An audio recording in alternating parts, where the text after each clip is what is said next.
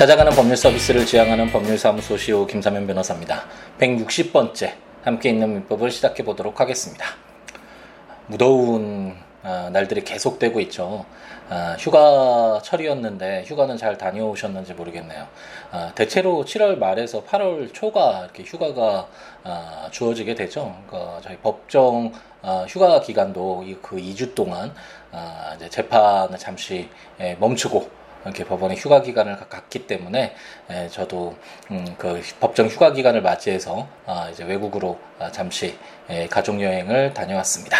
음, 베트남을 다녀왔는데요. 그 예전에 한 10년 전쯤에 에, 캄보디아 앙코르와트로 유명하잖아요.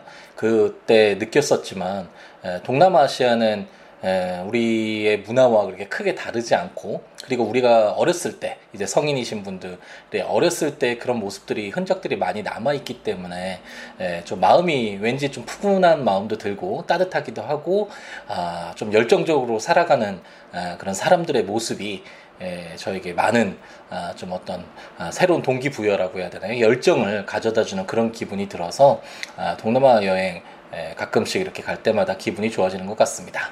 물론 이번 여행에선 어, 제가 말로만 듣던 그 패키지 여행에서 그 가이드의 옵션 강요 에, 부분이 있어가지고 그 부분과 관련돼서 에, 좀 많은 에, 좀 아픔이 있었는데요. 네, 어쨌든 그 부분과 관련돼서 어, 여러 가지 에, 법적 조치나 행정적 조치 등을 에, 고민을 하다가 결국은 또뭐 그냥 유야무야 이렇게 되면서 흘러가게 됐는데 제 블로그에 글을 잠시 남겨놨으니까 에, 뭐 궁금하신 분은 에, 가셔서 한번 보셔도 좋은데 에, 어쨌든 가이드 분들도 물론 그분들에게는 그 가이드 일이 일상이고 직업이기 때문에 에, 좀, 아, 뭐, 기분이 안 좋을 수도 있고, 그리고 경제적으로 아, 패키지가 좀 싸잖아요. 좀, 좀 아, 그러니까 생각보다 너무나 많이 예, 싸기 때문에 우리가 뭐 이용하는 이유이기도 하지만 어쨌든 그래서 이런 패키지 여행이 너무 저렴하기 때문에 이런 옵션이나 선택 관광을 통해서 그 수익을 창출한다라는 그런 내용은 알고는 있지만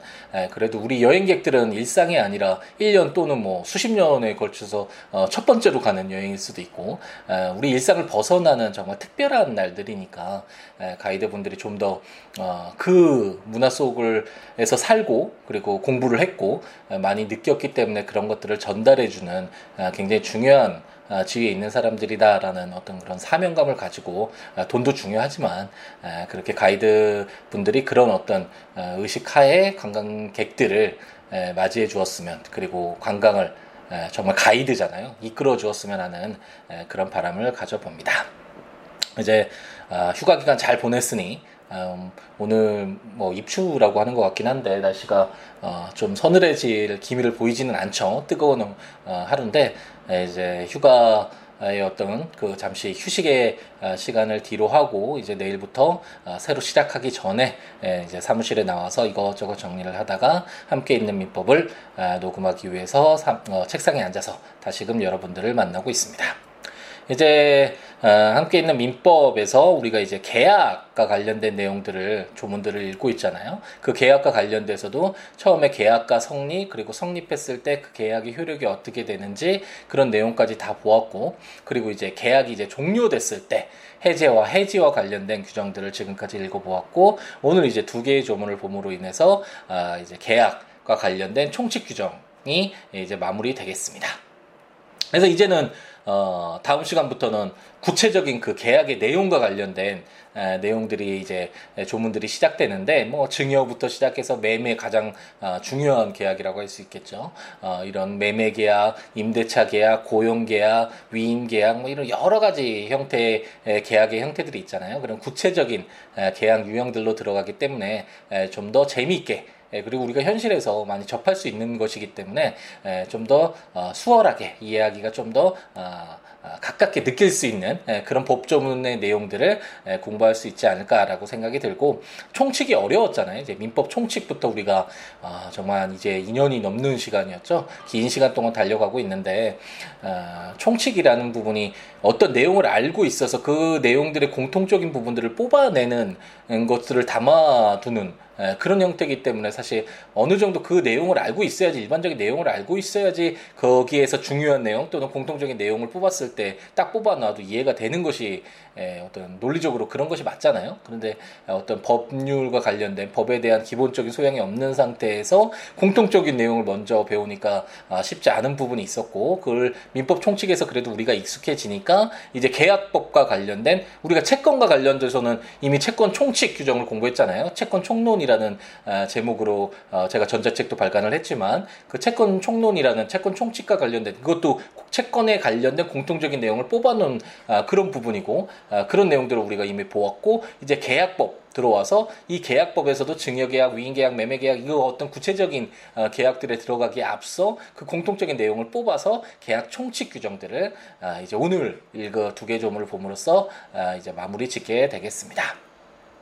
어, 제 친구가 어, 이제 공인중개사 시험을 갑자기 어, 이제 좀 준비를 해볼까라는 어, 이야기를 해서 그럼 어떻게 좀 도와줘 볼까라는 생각으로 봤더니 시험이 어, 이제 두 달 남았더라고요. 이제 접수를 내일부터 하고, 그래서 어떻게 도와줄까 이렇게 고민을 하고 있는데, 그 친구가 그래서, 어, 공인중개사에 민법이 들어있어서 함께 있는 민법 팟캐스트와 저 전자책을 이제 구입해서 공부를 해보겠다라는 이야기를 하면서 팟캐스트를 들었는데, 예전에 예, 좀 들었을 때 그냥 어떤 아 그냥 뭐랄까 취미로 들었을 때는 제가 이런 어떤 사변적인 얘기 법률과 관련 없는 이런 이야기 듣는 일을 하는 것도 재미있고 어, 좀어 그래도 이런 이야기를 듣기 위해서 어, 팟캐스트를 듣는 그런 이유이기도 했는데 막상 이제 법률과 관련된 공부를 하기 위해서 듣, 거, 들으려고 하니까 아, 정말 왜 빨리 법률 부분으로 들어가지 않지? 뭐 이런 조바심이 난다라고 얘기를 하더라고요.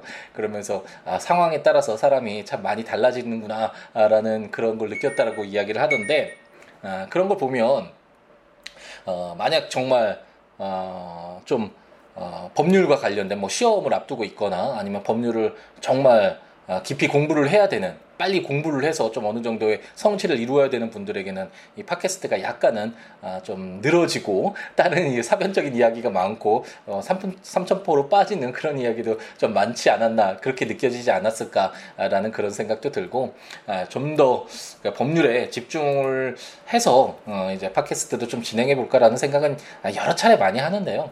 근데 어쨌든 함께 있는 민법 처음 시작했을 때 초심을 잃지 않고 이 지금 하는 이 팟캐스트는 그대로 진행하도록 하고 어, 기회가 된다면 제가 뭐 그 친구를 이렇게 도와주면서 공인중개사 이런 어, 어떤 민법 같은 것들을 보고 그러니까 좀 도움될, 도움이 될 수 있는 부분이 있을까라는 아, 그런 생각이 들더라고요. 그래서 기회가 되면 아, 그런 어떤 법률과 관련된 그리고 어떤 특정 목적을 위한 아, 그런 공부를 위한 팟캐스트를 할 수 있으면 아, 그런 식으로 그때 에, 어떤 집중해서 어, 좀 어, 법률 지식을 전달해 에, 드릴 수 있는 그런 기회가 있었으면 어, 그렇게 전해 에, 드리도록 하겠습니다. 어쨌든 이제 우리 계약의 해제 예, 해지와 관련된 마지막 두 개의 조문을 한번 볼까요? 자, 552조를 보면 해제권 행사 여부의 최고권이라는 제목으로 해제 제1항 해제권의 행사의 기간을 정하지 아니한 때에는 상대방은 상당한 기간을 정하여 해제권 행사 여부의 확답을 해제권자에게 채고할 수 있다. 제2항 전항의 기간 내에 해제 통지를 받지 못한 때에는 해제권은 소멸한다. 라고 규정을 하고 있습니다. 이제 최고와 관련된 내용들은 많이 우리가 접했죠. 민법 총칙에서 특히 많이 접했는데 최고 그게 넌 정말 최고야. 넌 나의 best friend 뭐 이런 어떤 최고가 아니라고 이야기를 에, 말씀을 드렸죠. 이게 최고라는 게 어떤 상대방에게 의사 표시를 묻는다라고 생각하면 쉬울 수 있는데 미, 특히 예를 들어서 미성년자가 법률 행위를 했을 때 취소할 수 있는데 그 취소를 당할 수도 있는 그 계약의 상대방으로서는 그 법률 행위 상대방으로서는 제 계약을 취소할지 말지를 빨리 에, 결정이 돼야지 그에 따라서 대처해서 자기의 어떤 어, 향후 뭐 그런 일 처리를 해나갈 거 아니에요? 그렇기 때문에 아 이거 계약 취소할 건지 빨리 알려주세요라고 이렇게 묻는 아, 그런 어떤 에, 과정을 최고권 아, 최고권을 행사하는 것이다라는 것을 민법 총칙에서도 말씀드렸는데 그런 내용들이 어, 지금까지 읽어오면서 어, 물권편 채권 총론, 그 채권 총칙 부분이죠. 그리고 계약법 오면서 어떤 그런 기본적인 틀은 이제 어느 정도 이해가 되시죠? 그러니까 법률이라는 게, 야, 진짜 막 이렇게 여러 가지 전혀 새로운 것들이 조합되는 것들이 아니라 기본적인 내용은 아, 기본적인 토대는 그 어느 정도 정해져 있겠죠. 당사자들 간의 어떤 권리 의무 발생과 관련된 이런 법률 관계를 어떻게 조율할 것인가 그 틀에서 본다면 어, 정말 이 상대방에게 너무 어, 불안정한 어, 시간이 계속될 수 있으니까 그 사람이 그 불안정함에서 벗어날 수 있는 기회를 제공하는 것이 어떤 것이 있을까? 어떤 이런 틀 위에서 어, 어, 제도화되는 그런 규정들이 여러 개가 또 있었잖아요. 어떤 이런 기본적인 틀은 유사하다라는 것을 어, 지금까지 함께 있는 민법을 어, 들어오셨던 분들은 어느 정도 이해하실 수 있을 것 같고 그런 틀에서 보면 552조는 어, 당연히 뭐 이해할 수 있겠죠. 어, 말씀드렸듯이 어, 계약이 해제됐을 때는 소급 적으로 어, 무효가 되고 모든 어, 그동안 형성됐던 계약 을 했을 때 어, 계약이 이제 성립이 되고 계약의 효력이 발생했는데 계약이 해제 해제가 되었을 때는 원상 회복 의무라 그래서 처음부터 계약이 없었던 것과 같은 어, 그런 효과가 발생한다고 말씀을 드렸잖아요. 그럼 굉장히 많은 혼란이 있을 수 있겠죠. 그렇기 때문에 이런 혼란이 어, 정말 있을지 계약이 해제될지 안, 안 될지를 빨리 예, 결정을 해주는 것이 그 상대방이 그 불안정한 지위에서 벗어날 수 있는 어, 그런 어, 어떤 배려가 되겠죠. 그렇기 때문에 제 552조는 어, 해제권을 가지고 있다, 뭐 합의를 통해서 가지고 있던 어떤 법률의 규정에 의해서 해제권을 갖게 됐던 어쨌든 그 해제권을 가지고 있다고 하더라도 그걸 아무 때나 정말 시간이 지난 뒤에 자기 마음 내키는 때 이렇게 할 수 있는 것은 아니고 그 상대방에게 상당한 시간을 정해서 정말 계약을 해제할 건지 알려달라. 그래야지 내가 어떤 후속 조치를 취할 수 있지 않냐라고 이렇게 물어볼 수 있는 아, 최고할 수 있는 최고권이 부여되어 있고 만약 그 어, 해제를 할 것인지를 물었는데 어, 해제를 어떤 하겠다. 또는 해제를 하지 않겠다라는 그런 통지를 받지 못했을 때는 더 이상 해제하지 못하도록 해서 그 해제권을 당하는 그 상대방을 배려하고 있는 규정이 바로 552조다라고 이해하시면 되겠습니다. 제 553조를 보면 훼손 등으로 인한 해제권의 소멸이라는 제목으로 해제권자의 고의나 과실로 인하여 계약의 목적물이 현저히 훼손되거나 이를 반환할 수 없게 된 때 또는 가공이나 개조로 인하여 다른 종류의 물건으로 변경된 때에는 해제권은 소멸한다라고 해서 제 552조와 유사한 취지라고 할 수 있는데 그 해제권이 합의에 의해서든 법률의 규정에 의해서든 갖게 된다면 해제권을 행사하는 건 그 사람의 권리겠죠. 하지만 해제로 인해서 너무나 어, 어떤 법률 관계가 많은 변동을 초래해서 혼란스러울 수 있는 여지가 있기 때문에 그 상대방을 보호할 수 있는 것들이 어떤 것이 있을까와 관련돼서 552조가 이제 최고권을 갖게 된다는 것이고 553조는 예를 들어서 갑돌이가 을돌이 시계 10만 원을 이제 매수했는데 예, 예를 549조에서 들었었나요? 예를 들었었죠. 근데 을돌이 잘못으로 인해서 갑돌이가 계약을 해제할 수 있는 해제권을 가졌다. 뭐 여기까지 좋죠. 그래서 갑돌이가 계약을 해제해서 그 10만 원을 돌려받고 자기가 가지고 있는 그 시계는 을돌이에게 돌려줘서 원상 회복 의무 그 계약이 처음부터 없었던 것 같은 그런 상태로 돌리는 거 뭐 크게 문제는 없을 것 같은데 만약 갑돌이가 그 시계를 점유하고 있다가 어, 잘못으로 고의나 과실로 인해서 그 시계를 현저하게 파손돼서 더 이상 사용할 수 없는 상태로 만들어둔 상태였다.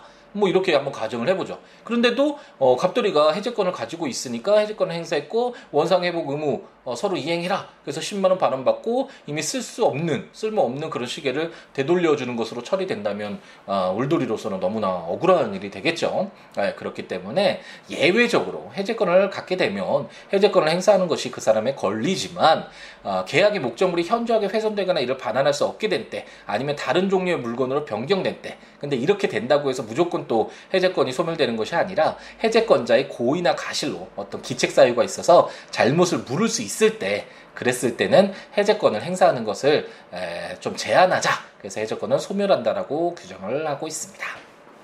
이제 다음 시간부터 이제 지금 이제 553조를 통해서 계약 총칙이 마무리됐고 이제는 어, 민법에서 인정하고 있는 14개인가요? 어, 계약 유형, 매매, 임대차, 증여, 위임 계약, 고용 계약 이런 여러 가지 계약 유형들을 한번 살펴보면서 아 정말 우리가 매매 계약을 체결할 때는 어떤 내용들을 유의해야 되겠구나 계약을 체결했을 때 어떤 어, 법률 효과가 발생하는구나와 관련된 이런 내용들을 좀 더 재미있게 에, 이렇게 공부해 나갈 수 있을 것 같다는 생각이 드네요. 어, 제가 말씀드렸 그, 예, 공부를 하는 데 있어서 어, 가장 중요한 것은 그 기본 아는 것이거든요. 제가 어, 그 친구를 도와주기 위해서 공인중개사 어, 잠깐 뭐 기출문제 이렇게 보긴 했는데 시중에 보면 문제집이 굉장히 많이 나와 있잖아요. 문제집이나 뭐 요약지, 뭐 기본서 이런 식으로 문제가 많이 문제집이 많이 나와 있는데 에, 물론 자기에게 맞는 그런 뭐 책이 있을 수 있지만 절대 넓히어서는 그 공부의 양을 넓혀서는 자기가 원하는 그런 목적을 얻을 수가 없다라고 저는 그건 아, 장담을 드릴 수가 있고요. 우리가 어, 공인중개사 시험만 딱 이렇게 본다면 공인중개사 시험이라는 것이 결국 민법이면 민법, 뭐 부동산 등기법이면 등기법 이런 법률에 대해서 어, 그 사람이 알고 있는지 그 지식을 물어보는 거잖아요. 그런데 그 법률이 뭔지도 어, 모른 채 무조건 기본서를 읽고 어, 뭐 판례를 보고 아니면 문제집을 사다가 문제를 풀고 이런 것들은 크게 의미가 없고 아, 물론 뭐 합격을 한다고 하더라도 굉장히 많은 시간이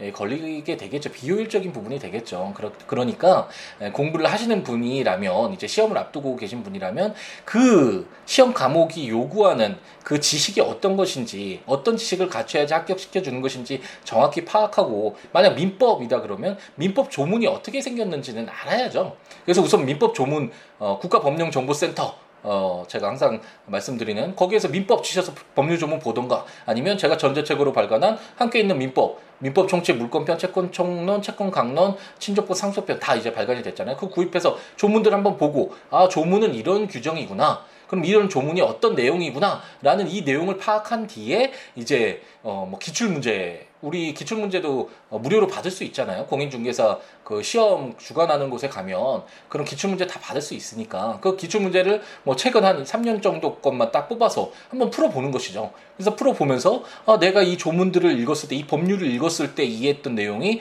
과연 이런 문제를 풀 때도 적용될 수 있는가 한번 보고 만약 안 풀리는 부분이 있으면 그런 것들을 체크해서 판례가 부족한 것인지 아니면 조문을 어, 내가 제대로 이해하지 못하고 있는 것인지 이런 식으로 공부를 해 나가는 것이 훨씬 시간 도 줄고 비용도 많이 안 들고 어, 이렇게 시험 공부란 어떤 기본적인 것들이 바탕이 돼서 물론 처음엔 어려울 수 있는데 조문을 읽는다는 게 직접 자기가 접하는 것이 그렇기 때문에 제가 지금 함께 있는 민법을 하는 이유이기도 하지만 어쨌든 뭐 어떤 뭐 합격시켜 드립니다. 이 책만 보면 합격시켜 드립니다. 이 강의만 들으면 어, 뭐 합격시켜 드립니다. 이런 어떤 광고에 속아서 너무 많은 비용을 들이고 너무 많은 그리고 확대되면 그 듣는 시간 보는 책 거의 동일한 내용인데 정말 다른 게 없는데 그 교과서를 쓴다고 해도 내용이 이 조문 해석이잖아요. 그리고 기출 문제를 바탕으로 해서 문제를 내는 수밖에 없고 아, 그런데 그런 것들이 너무 넓히면 안 된다고 너무 중복돼서 공부 시간만 아, 더 들고 비용만 더 들고 아, 정말 더 힘들어지니까 최소화해서